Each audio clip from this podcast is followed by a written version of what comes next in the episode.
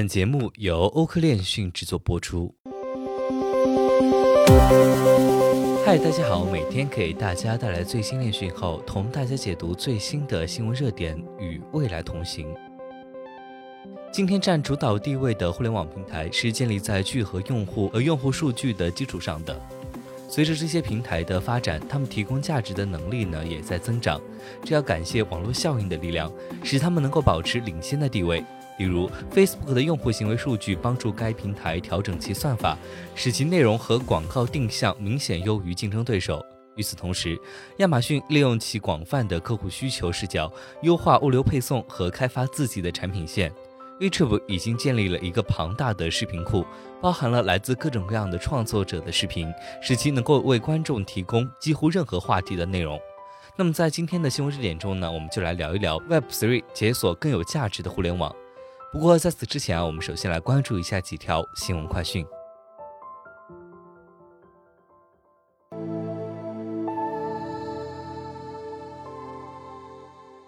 其实啊，在这些商业模式中呢，锁定用户和他们的数据是竞争优势的关键来源。因此，传统互联网平台通常不共享数据，即使是总体数据，这使得用户很难导出他们的社交图谱和其他内容。所以，即使用户对某个平台越来越不满意，往往离开是不值得的。但这一切都可能会改变。虽然新公司很难用自己的方式挑战像 Meta 这样的 Web 2.0公司，但现在的公司通过其所谓的 Web3 模式，正在提出一种新颖的价值主张。尽管围绕着元宇宙和 NFT 金融化的项目有很多公开的讨论，但是 Web3 是一些开发者所认同的一种从根本上不同的方法。Web3 基于这样的前提，即除了利用用户获取数据来赚钱，还有另外一种选择：建立与用户直接共享价值的开放平台，为每个人创造更多的价值。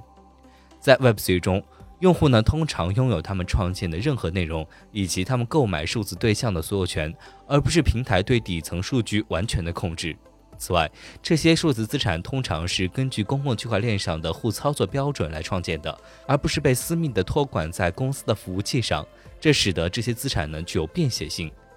也许从某种意义上来说，用户原则上可以随时离开任何给定的平台，只要他们想离开该平台，并且转移到另外一个平台，同时可以携带他们的数据一起。这就是一个重大的转变，因为这是从根本上改变数字公司的运营方式。用户能够将他们的数据从一个平台转移到另外一个平台，这带来了新的竞争压力，很可能要求公司更新他们的商业战略。如果一个平台不能为用户创造足够的价值，用户可能会直接离开。事实上，在 Web3 中，用户可以明确地激励高级用户转向他们，但是与此同时，Web3 的动态并不是那么的灵活。这意味着一个平台的整体价值创造机会可以更大。通过建立在一个可互操作的基础设施层上，使平台可以更容易地连接更广泛的内容网络，从而扩大了平台可以作为其用户提供的价值规模和类型。例如，可以从用户已经在区块链上创作的艺术品中启动一个 Web3 艺术画廊，而不是要求他们直接将艺术作品上传到该平台。即使对于早已经形成的平台，这也是一种有价值的内容来源方法。例如，Twitter 最近推出了一项功能，用户可以在他们的个人资料中显示他们拥有的 NFT。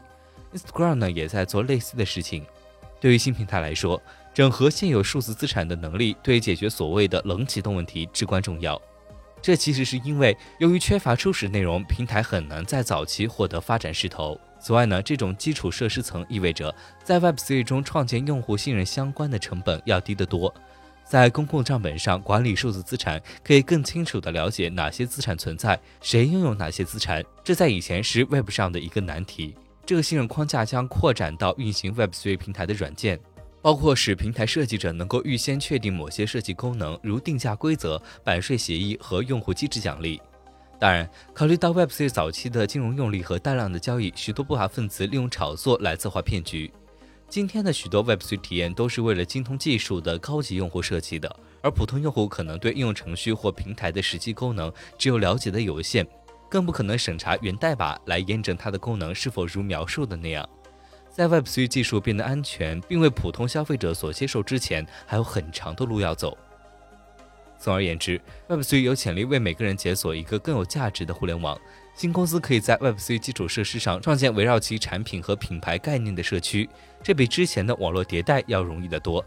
即使是成熟的平台，也可以通过接入基础区块链的内容网络来利用这些力量，并给予用户对其数据的一些所有权。所有这些都意味着下一个网络时代可能会与我们今天所处的网络时代有很大的不同，而且会更加的开放。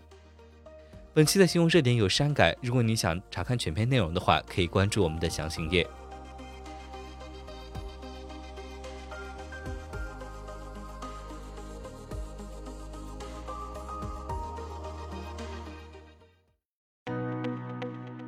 本期节目就到这里。如果您想了解更多关于区块链行业资讯，可以在微博、Twitter、Telegram 及欧科链讯官网上找到我们。明晚六点半再见。